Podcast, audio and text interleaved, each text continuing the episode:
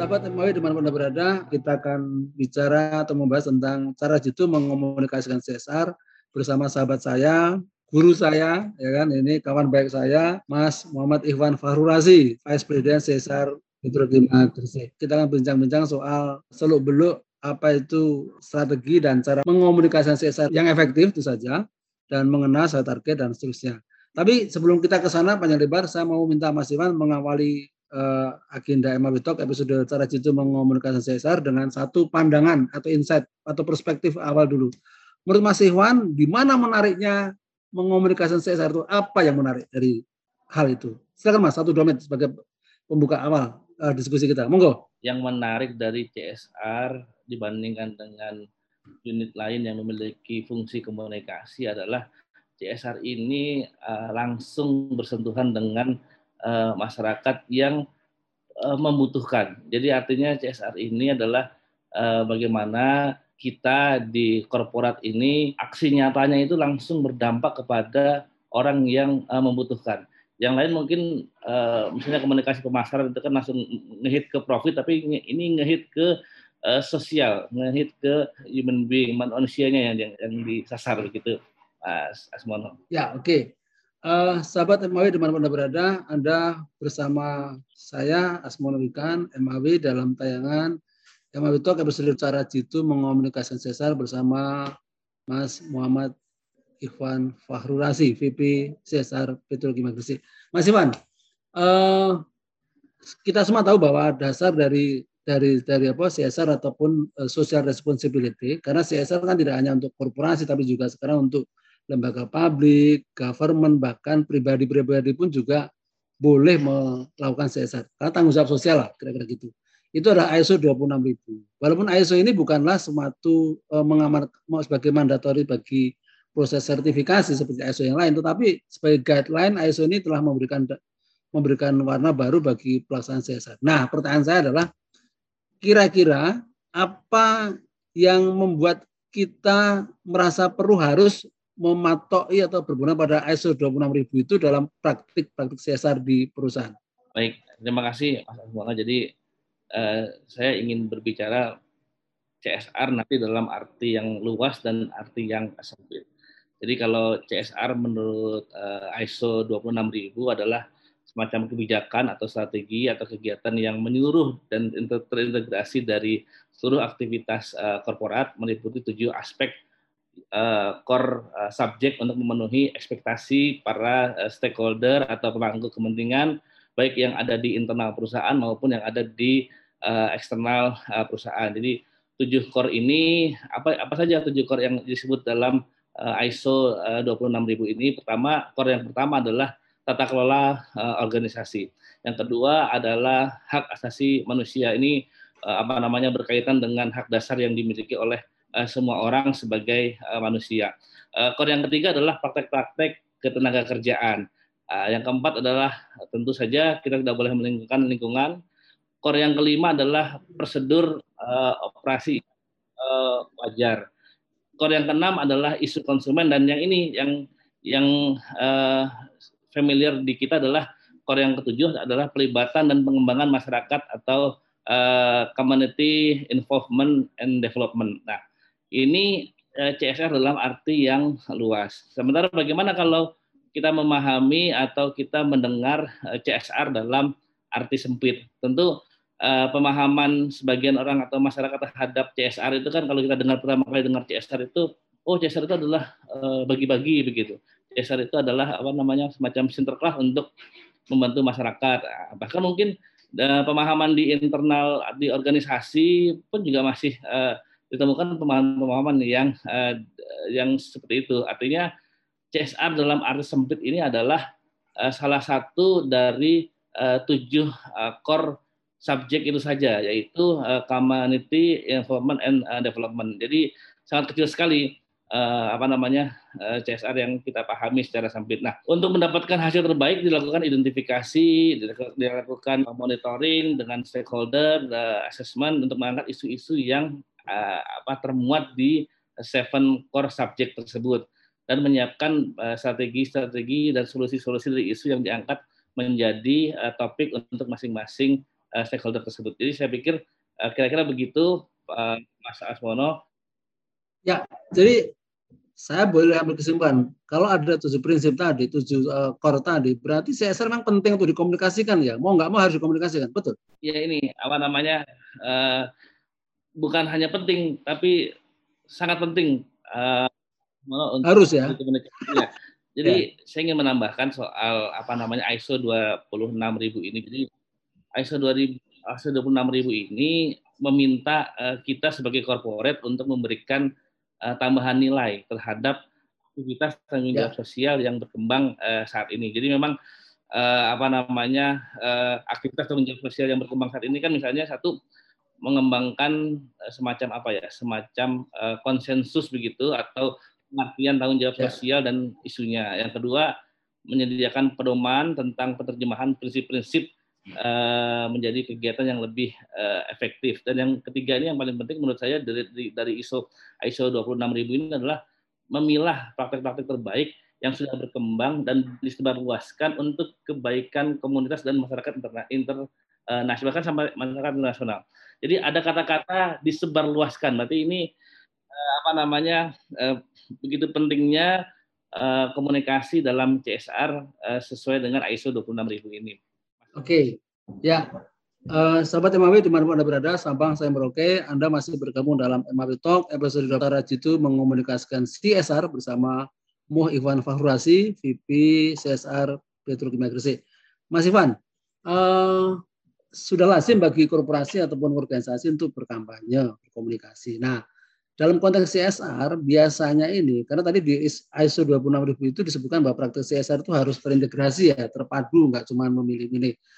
Boleh nggak kita hanya memilih salah satu atau dua bagian dari program matikal CSR itu untuk dikomunikasikan. Yang baik-baik aja misalnya, yang biayanya banyak misalnya. Atau semua harus dikemas dengan baik dan semua dikomunikasikan dengan baik. Menurut Anda gimana? Silakan.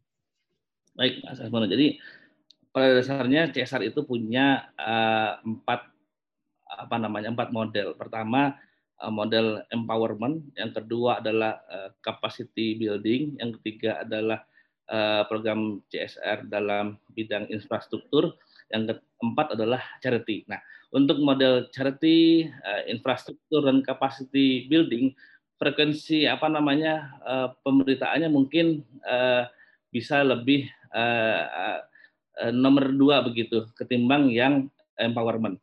Untuk yang empowerment ini apa namanya karena memang programnya itu memang didesain sudah sudah sejak uh, awal dari mulai social mapping uh, sampai apa monitoring saya pikir uh, ini yang membutuhkan uh, apa ya bukan memilih bukan memilih tapi ini keterlibatan masyarakat sangat besar dalam model yang seperti ini. Uh, tentu juga biayanya juga tidak uh, lebih uh, sedikit ketimbang yang tiga uh, yang tadi. Nah, namun uh, seluruh program CSR dikomunikasikan karena memang dari mulai identifikasi uh, sampai dengan engagement uh, stakeholder. Nah, sementara yang membawa dampak besar bagi stakeholder adalah yang mampu memberikan solusi atas permasalahan yang uh, apa namanya menjadi uh, isu. Tadi kalau disinggung biaya, mungkin biaya sangat apa namanya sangat uh, relatif gitu, tapi uh, sering kali memang kalau di Petrokimia Gresik lebih memperhatikan alokasi biaya yang programnya itu besar yang untuk dipublikasikan. Uh, Mas Iman, tentu mengemas itu butuh perencanaan, mengomunikasikan itu butuh strategi. Cara terbaik apa untuk memilih ataupun mengomunikasikan program-program CSR yang itu berdampak luas dan komunikasinya bagus. Apa yang Anda lakukan atau apa nasihat Anda untuk kita-kita semua teman-teman? Jadi memang apa namanya program CSR ini memang dikomunikasikan bukan hanya hasilnya saja Pak Asmono kalau menurut saya begitu ya, tidak hanya hasilnya tapi juga eh, apa namanya ada namanya konsep partisipatory aktif gitu bahwa masyarakat dilibatkan sejak awal atau sejak eh, apa namanya pra perencanaan begitu terutama untuk program-program yang sifatnya tadi yang, yang sifatnya empowerment atau non uh, charity. Jadi bagaimana kalau ditanyakan kepada saya mengapa uh, apa atau bagaimana uh, kami mengelola program-program uh, komunikasi apa CSR gitu. Pertama kali adalah uh, CSR ini dikomunikasikan dari mulai di daerah maupun sampai tingkat uh, nasional. Di daerah ada musrenbang. Musrenbang ini apa namanya musyawarah rencana pembangunan mulai dari kecamatan sampai dengan uh, apa namanya kabupaten mungkin juga sampai dengan uh, provinsi ada juga kami uh, bentuk bentuk-bentuknya kami komunikasikan melalui uh, apa namanya fokus group discussion dengan berbagai uh, elemen yang ada di uh, masyarakat yang ketiga, karena Petrokimia Gresik ini adalah anggota holding dari Pupuk Indonesia, maka sinergi Pupuk Indonesia Group dengan lembaga lain yang memiliki program sejenis uh, menjadi salah satu channel untuk uh, dikomunikasikan. Namun jangan lupa yang keempat ini yang sedang apa namanya sedang uh, tren sekarang adalah media sosial. Tentu program-program CSR atau program-program komunikasi ini harus bisa menjangkau juga ke ranah media sosial. Kira-kira begitu. Oke, sahabat MAB, di mana pun Anda berada, Anda masih bergabung dalam MAB Talk episode 27, cara jitu mengomunikasikan Cesar bersama Moh Ivan Fakrasi, VP Cesar Petrokimia Gresik. Mas Ivan, uh, Anda kan saya kenal juga pernah ada di uh, Departemen Komunikasi atau PR. Sekarang ada di CSR. Nah, uh, sebagai insan, sebagai orang yang atau sosok yang sudah masuk dalam dua dua dua apa dua wilayah itu wilayah PR sama CSR susah senangnya mengomunikasikan CSR dengan di depan PR itu di mana? Ada nggak beda signifikannya? Atau sebenarnya secara komunikasi sama saja. Programatikal PR dan program CSR boleh kasih contoh uh, nasihat buat kita semua. Silakan Mas Iwan jadi memang alhamdulillahnya saya sudah pernah merasakan di eh, PR begitu ya. Sekarang sekarang di CSR jadi memang sebenarnya identik dan sama persis. Namun setelah kita menjalani uh, eh, CSR begitu, Mas Asmono, saya lihat kok apa namanya justru ada perbedaan strategi uh, mengkomunikasikan program dengan program-program non CSR. Jadi uh, perbedaannya adalah kalau uh, komunikasi di CSR itu lebih ke arah masyarakat, lebih ke arah komunitas begitu. Nah, sementara kalau di perusahaan kan misalnya komunikasi di PR itu kan ada eh, apa namanya komunikasi pemasaran katakanlah begitu. Itu kan akan berhubungan dengan eh, apa namanya kegiatan-kegiatan eh, promosi yang orientasinya profit. Tapi kalau yang di eh, CSR ini eh, apa ya lebih ke arah masyarakat atau komunitas. Jadi eh, karena goalnya CSR ini adalah 3P terjadinya sustainability di 3P, triple P, profit, people dan uh, planet yang uh, apa namanya yang ber, berkesinambungan dan berlang terus berlangsung terus sehingga apa namanya uh, tumbuh kembang perusahaan atau profit atau berdaya masyarakat terdampak pada uh, perusahaan. Nah, ini apa namanya uh, saya pikir berbedanya begitu. Uh, sifat komunikasi program uh, CSN adalah apa namanya pelibatan masyarakat atau komunitas atau stakeholder dan sinergi dengan pemerintah untuk apa namanya tujuan yang berkelanjutan. Jadi memang community involvement ini menjadi hal yang menjadi hal yang berbeda sekali dengan komunikasi-komunikasi yang uh, sifatnya non uh, eh, CSR. Satu lagi Mas Asmola, jadi yang menarik dari program CSR saya bandingkan dengan dulu di Humas adalah di CSR ini ada namanya uh, beyond compliance. Jadi perusahaan-perusahaan yang melampaui batas tanggung jawabnya uh, terkait dengan kepedulian pada aspek sosial ini uh, apa namanya uh, mendapatkan tempat khusus begitu di uh, apa namanya uh, masyarakat.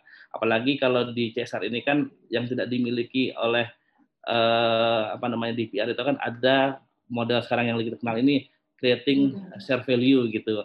Memungkinkan uh, perusahaan dapat mendesain program-program CSR selain bermotif ekonomi untuk mendapatkan profit sekaligus juga berdampak sosial ekonomi bagi masyarakat juga uh, tadi apa namanya bedanya dengan non uh, eh, CSR begitu kalau uh, non CSR mungkin ke, lebih ke arah aspek uh, profit. Jadi proses komunikasinya dibangun perusahaan diarahkan untuk mencapai target uh, profit. Kira-kira begitu. Ya oke. Okay. Sahabat MAB, teman Anda berada, Anda masih bersama Mohifan Fahrurasi, VP CSR Petrokimia Gresik dalam tayangan MAW Talk episode cara jitu mengomunikasikan CSR. Mas Iwan, uh, menarik setelah setelah mendengar beberapa saat sepertinya challenge pada programatika CSR juga nggak kalah besarnya ya dibanding dengan waktu di PR ya. Nah, kira-kira nih apa sih kalau yang bisa menjadi kontribusi CSR ini bagi pengembangan atau pembangunan reputasi organisasi kita? Atau ada nggak dampak langsung programatika CSR itu yang ditarik kepada setelah dikomunikasikan yang bisa ditarik pada pencapaian reputasi sebuah korporasi atau organisasi? Silakan. Ya, terima kasih uh, Mas Asmono. Jadi memang ini untungnya saya kenal Mas Asmono dari dulu itu ini manfaatnya. Jadi memang uh, image atau reputasi perusahaan yang uh, yang telah melakukan kegiatan CSR itu memang tidak muncul dengan sendirinya. Ya. Perlu kepiawaian untuk mengkomunikasikan program-program CSR perusahaan sehingga berbagai stakeholder mengetahui, uh, mengakui dan juga mengapresiasi. Nah, ini menjadi tantangan tersendiri yang akan uh, melengkapi program-program CSR yang apa namanya yang telah dilaksanakan. Jadi ada beberapa ada berbagai ukuran begitu kinerja untuk menilai keberhasilan program komunikasi CSR ini yang terkait dengan image dan reputasi korporasi. Pertama, adanya survei kepuasan lingkungan. Jadi survei kepuasan lingkungan ini uh, kami adakan setiap tahun, uh, Mas Asmono, untuk melihat apakah program-program CSR ini memiliki dampak yang baik atau sudah diterima dengan baik uh, oleh masyarakat. Nah ini tingkat kepuasan tersebut ini salah satu adalah persepsi positif korporasi di mata masyarakat. Yang kedua tentu berbagai pengakuan, awarding, terus apa namanya berbagai macam rekognisi juga uh, apa namanya uh, terkait dengan CSR akan dapat meningkatkan citra dan reputasi perusahaan. Yang ketiga yang menurut saya khasnya CSR adalah keberhasilan komunikasi CSR itu nanti akan diukur dari pengakuan Kementerian lingkungan hidup eh, dan kehutanan sekarang KLHK gitu untuk penilaian proper eh, bisa proper hijau atau berarti insya Allah bisa juga eh, menuju proper emas. Jadi terkait dengan image kita dan reputasi saya pikir begitu. Kemasan bagus kalau isinya tidak bagus tidak bagus. Isi bagus kemasannya tidak bagus juga tidak akan menarik minat. Yang ingin saya sampaikan adalah CSR di Petrokimia Gresik ini berupaya menyajikan bagaimana program-program CSR yang berkualitas ini dan mengkomunikasikannya mulai tahap tahap pra sampai dengan exit program. Jadi ini untungnya tadi kenal dengan Pak Asmono sejak awal saya belajar ilmu komunikasi. Ya enggak lah, kita saya belajar. Oke, sahabat Imawi di mana Anda berada, Anda masih bersama Muf Ikhwan Fakhrurasi, VP CSR Petrokimia Gresik dalam tayangan MAB Talk episode cara jitu mengomunikasikan CSR. Nah, di masa pandemi ini kan banyak sekali tantangan bagi kita di korporasi. Anda di korporasi ya. Baik itu bagi teman-teman departemen apa pun terutama di dalam departemen komunikasi, PR, syukur, syukur apa tentu saja juga juga juga CSR. Banyak masyarakat mengalami tekanan ekonomi. UMKM kita jeblok. Masa sekitar kawasan pabrik kita, kawasan pantol kita juga mengalami tekanan ekonomi, finansial dan sebagainya dan segala macam. Solusinya tidak mudah. Ah, program-program pemerintah juga sudah banyak, insentif segala macam. Nah, apa yang bisa dikomunikasikan kepada masyarakat terdampak ekonomi pandemi seperti ini melalui programatikal PR kita yang cukup efektif. Sehingga mungkin nggak ada semacam uh, strategi khusus mengkomunikasikan apa yang kita perbuat kepada masyarakat terdampak ini supaya juga menjadi sebuah uh, apa ya pengetahuan bersama bagi bagi ekosistem kita. Silakan. Ya, jadi memang bagaimana ya Mas Asmana. Jadi memang pandemi COVID ini memang benar-benar ngehit ke semua aspek gitu ya. Jadi memang menuntut perusahaan untuk melakukan berbagai macam terobosan agar program-program CSR dapat berjalan dengan baik tanpa mengabaikan uh, protokol kesehatan. Jadi memang tantangan berat komunikasinya adalah uh, apa tantangan komunikasi tanpa tatap muka. Jadi memang apa ya namanya uh, kita community involvement gitu bersentuhan dengan masyarakat. Nah sekarang dipaksa untuk mengurangi atau bahkan tidak sama sekali bertemu dengan masyarakat gitu. Jadi uh, tapi begini, namun kondisi uh, new normal memaksa kita untuk menggunakan cara-cara lain yang tidak biasa dalam memecah uh, persoalan. Nah, dalam kondisi yang seperti ini, uh, kami membantu masyarakat khususnya di sekitar perusahaan untuk memasang apa namanya biaya internet begitu untuk untuk masing-masing kelurahan, untuk desa di sekitar perusahaan. Jadi kami membantu bagaimana masyarakat khususnya di sekitar perusahaan ini juga tetap bisa bersentuhan dengan uh, Petrokimia Gresik meskipun itu dengan cara uh, daring atau dengan tidak tidak tidak bertatap muka. Contohnya kemarin pada saat uh, kita melaunching program Kampung Sehat. Kampung Sehat ini sudah berusia 10 tahun, artinya Dharma Bakti Petrokimia Gresik untuk masyarakat sekitar perusahaan begitu. Itu juga kami launching yang biasanya kami launching di tengah-tengah masyarakat, ini tidak bisa kami launching tengah-tengah masyarakat. Jadi kami launching sangat daring sekali begitu, hanya diwakili oleh beberapa uh, bagian. Nah, namun karena kami uh, prinsipnya adalah bagaimanapun uh, masyarakat harus tetap bersentuhan langsung gitu maupun uh, walaupun dengan kondisi yang uh, lewat daring begini Mas Asmono. Jadi saya pikir itu apa namanya uh, tantangannya adalah bagaimana tetap bisa bersentuhan walaupun itu tidak bertemu muka secara langsung. Ya, oke. Okay.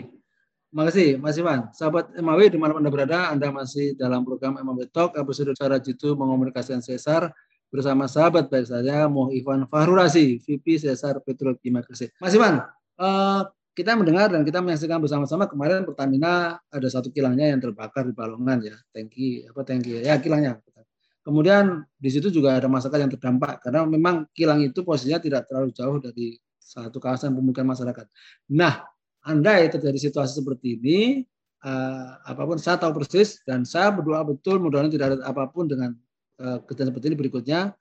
Saya sudah pernah ke, ke kantor Anda dan melihat dengan sendirinya bahwa begitu dekatnya kawasan pemukiman warga itu dengan dengan apa dengan site-nya atau pabriknya petrokimia. Nah, apa yang akan dilakukan untuk melindungi itu semua Eh, social uh, protection apa yang bisa dilakukan oleh programatika CSR ini yang kemudian juga dikomunikasikan saja kepada masyarakat sekitar. Ya kalau kalau misalnya terjadi sesuatu uh, apa dampak yang tidak kita harapkan. Apa peran CSR di sana?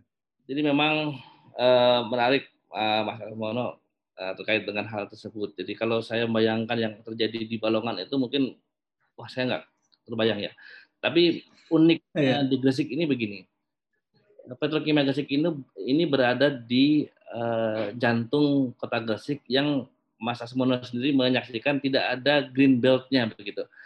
Ya. Pabrik itu sudah langsung apa namanya uh, rumahnya masyarakat. Ah, tentu dengan kondisi yang seperti itu tidak mungkin uh, kita itu uh, menangani segala permasalahan itu tiba-tiba. Tentu perlu ada proses perencanaan, mulai proses apa namanya pemrograman program sampai ke uh, proteksi tadi yang diinginkan. Alhamdulillahnya begitu.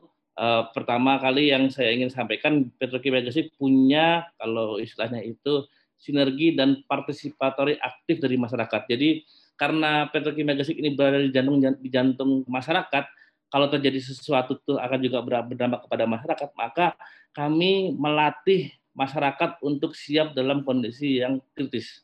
Kami siap kami melatih gitu melibatkan masyarakat untuk ikut latihan pemadam kebakaran.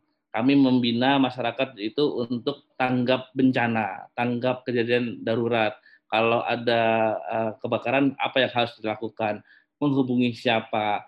Uh, ke mana tempat berkumpul? Kami alhamdulillahnya punya komunikasi yang sifatnya sinergi dan sangat uh, partisipator yang partisipator yang sangat uh, aktif. Jadi pemahaman masyarakat terhadap perusahaan ini yang menurut saya yang paling uh, berharga. Merasa memiliki masyarakat merasa memiliki perusahaan ini yang menurut saya yang paling penting. Jadi jangankan soal adanya kebakaran, pengamanan saja masyarakat itu ikut membantu mengamankan dari apa namanya demonstrasi misalnya begitu atau mengamankan dari uh, pencuri atau dari itu kami ini ya, sama sampai sedetil itu uh, Mas Asmono. Jadi partisipator aktif masyarakat ini sebenarnya menjadi uh, pengaman. Tentu kalau dikaitkan sama CSR, CSR ini kan apa namanya sifatnya pelipur lara begitu ya. Tapi yang paling penting itu bagaimana persiapan perusahaan dan perusahaan dan persiapan masyarakat terhadap kemungkinan terjadinya bencana atau krisis yang akan melanda perusahaan ini yang apa namanya yang telah disiapkan jauh-jauh hari sebelumnya. Uh, CSR itu lebih ber, lebih bekerja di uh, pasca krisis mungkin pada saat pemulihan uh, lebih banyak uh, domainnya lebih uh, ke arah sana. Saya pikir begitu. Ya, sahabat MAB di mana Anda berada, Sabang, saya Merauke, Merauke sampai Sabang, di tengah-tengah ada Pulau Jawa, di mana saya tinggal di Jogja. Uh, kita masih bersama Bung Muhammad Ikhwan Fahrasi, VP CSR Petrokimia Gresik, sahabat selama saya, sahabat uh, baik saya. Dalam program MAB Talk episode cara jitu mengkomunikasikan CSR. Kita ada di penghujung program ini, Mas Iwan dan sahabat-sahabat masih ada satu dua hal yang mau saya tanya pada Mas Iwan sebelum Mas Iwan ke kasih uh, statement. Mas, oke, kembali ke soal perspektif ISO 26000 tadi.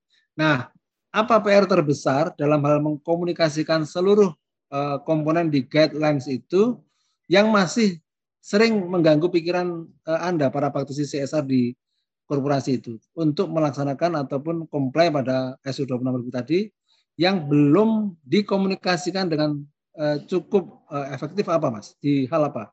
Apakah isu asasi manusia atau isu ketenagakerjaannya atau isu lingkungan? Isu lingkungan seksi sekali, banyak sekali komunikasinya ya. Monggo mas, mungkin ada perspektif dari anda, silakan. Ya dari Seven Core itu memang lingkungan menjadi apa center point yang harus memang diselesaikan di awal karena ini terkait dengan uh, proper lingkungan yang akan berkaitan sama penilaian kinerja perusahaan. Jadi memang core subjek yang keempatnya memang harus selesai uh, terlebih dahulu. Namun yang menjadi mengganggu pikiran begitu ya, ya. walaupun walaupun apa namanya sebenarnya ini isu sudah lama adalah isu konsumen kalau menurut saya. Konsumen itu dalam arti begini, banyak informasi-informasi yang menyesatkan uh, masyarakat. Jadi ada informasi-informasi terkait dengan produk, terkait dengan layanan yang sangat mengganggu uh, apa namanya uh, aktivitas CSR. Katakanlah begitu. Eh, pernah di satu daerah begitu uh, kami melakukan kegiatan-kegiatan komdev, uh, tapi di sana ada isu pupuk langka ya begitu atau ada isu pupuk palsu. Nah ini sangat apa namanya sangat uh, berpengaruh sebenarnya terhadap uh, apa namanya yang menyita pikiran begitu. Walaupun sebenarnya pupuk langka ini kan adalah hal yang kalau saya bilang itu apa namanya mitos begitu. Karena memang supply dan demand-nya itu nggak nggak imbang gitu permintaannya uh, banyak sementara uh, apa regulasinya hanya uh, memenuhi separuh dari uh, kebutuhan. Jadi memang sebenarnya kekurangan pupuk ini jadi istilahnya jadi kelangkaan pupuk gitu. Itu yang sebenarnya uh, menjadi isu yang kedua kalau dari seven seven core subject di ISO 26000 yang menurut saya perlu untuk lebih mendapatkan perhatian adalah ini uh, apa namanya pelibatan dan pengembangan masyarakat tadi community involvement dan development ini yang sebenarnya walaupun sudah dinilai baik, tapi kok saya masa masa masih belum puas begitu ya dengan dengan kinerja saya sendiri begitu di uh, apa namanya di aspek pengembangan masyarakat. Jadi memang dua isu ini yang sebenarnya tadi menyita pikiran yaitu bagaimana caranya saya bisa mengkomunikasikan terus Petrokimia Gresik, eh, tim CSR ini bisa mengkomunikasikan terus pelibatan-pelibatan masyarakat dan keberhasilan-keberhasilan pengembangan masyarakat ini yang menjadi tantangan setiap hari. Saya pikir begitu, Mas Asmono. Ya, uh, Mas Iwan, sekarang saatnya sudah ada di penghujung program kita. Sahabat Umami di mana-mana berada, Merauke sampai Sabang, Sabang sampai Merauke, di tengah-tengahnya ada kota Jogja istimewa, di mana Mami Talk ber, uh, bersiaran. Nah, kita gitu. Nah, ini ada episode cara itu mengkomunikasikan Cesar bersama sahabat saya, Bung Muhammad Ivan Fahrasi, VP CSR Petrokimia Gresik. Nah, sebagai pengunjung uh, program ini, Mas, saya mau minta Anda untuk menyampaikan satu dua menit summarize dari apa yang kita bicarakan dengan ditolak pada mengapa CSR harus dikomunikasikan sestrategis, sestrategis apakah CSR itu bagi korporasi dan juga untuk keberlanjutan korporasi di masa datang apa pentingnya CSR menjadi investasi yang sangat besar dalam khususnya dalam berkomunikasi. Monggo Mas, dua menit maksimal. Ya. Jadi uh, terima kasih uh, setelah diundang di acara mau talk ini Mas Samuel. Jadi menurut saya saya belajar banyak dari apa hal ini bagaimana CSR ini di apa dikomunikasikan. Mengkomunikasikan program CSR itu bukan sunnah bagi petrokimia Gresik tapi adalah kewajiban. Kalau kita punya eh, beramal baik itu kadang-kadang tangan kanan memberi, tangan kiri bahkan belum boleh belum jangan sampai tahu gitu tapi kalau perusahaan, jangankan untuk memberi, dalam saat niat pun harus sudah mulai dipublikasikan, Mas Asmono. Jadi apa namanya, uh, saya pikir ini yang apa namanya, uh, mengapa sangat penting sekali CSR dari segi aspek pun komunikasi CSR ini sangat penting, sifatnya wajib ain begitu, tidak boleh ditinggalkan. Program boleh berjalan, tapi proses komunikasinya itu yang lebih penting lagi. Program boleh berjalan, tapi kalau kalau komunikasi tidak berjalan dengan baik, maka tidak akan sampai uh, tujuan atau niat baik itu kepada um, halayak.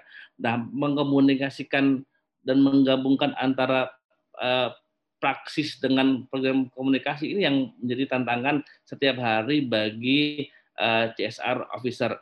Kalau ditanya penting, sangat penting sekali. Uh, seluruh aspek CSR ini adalah aspek komunikasi. Uh, kalau tidak ada proses komunikasi, mungkin CSR itu tidak akan jadi CSR begitu, uh, uh, Mas uh, Asmonot. Saya pikir begitu. Tadi uh, CSR Petrokimia Gresik uh, berkomitmen lebih untuk memprioritaskan Eh, apa namanya hal-hal yang lebih punya dampak eh, besar kepada masyarakat ketimbang hanya sekedar charity. Dulu CSR dipandang sebagai charity, sebagai apa namanya uh, sinterklas begitu, tapi sekarang sudah tidak begitu. Bagaimana caranya hal yang diberikan kepada masyarakat itu bisa membuat masyarakat itu lebih berdaya dari sebelumnya, lebih bisa mandiri dan sebisa mungkin setelah itu Petrokimia Gresik bisa lepas gitu dari dari apa namanya dari uh, sapihan begitu uh, untuk bisa mandiri untuk, untuk bisa mandiri. Bagaimana masyarakat ini menjadi mandiri inilah menjadi uh, visi Petrokimia Gresik khususnya dalam pengelolaan CSR. Saya pikir uh, begitu uh, kom, tidak ada tidak ada CSR tanpa program komunikasi. Oke, penutup yang manis sekali tidak CSR tanpa program komunikasi. Saya suka itu. Terima kasih uh, sahabat Mawir Bapak Anda berada. Kita sudah ada di pengunjung acara dalam program Mawir Talk bersama Muhifan Fasurasi, VP Cesar Betul Terima kasih. Dan sekali lagi saya mengucapkan terima kasih pada sahabat sekalian. Kita bertemu lagi pada Mawir Talk berikutnya. Sampai jumpa.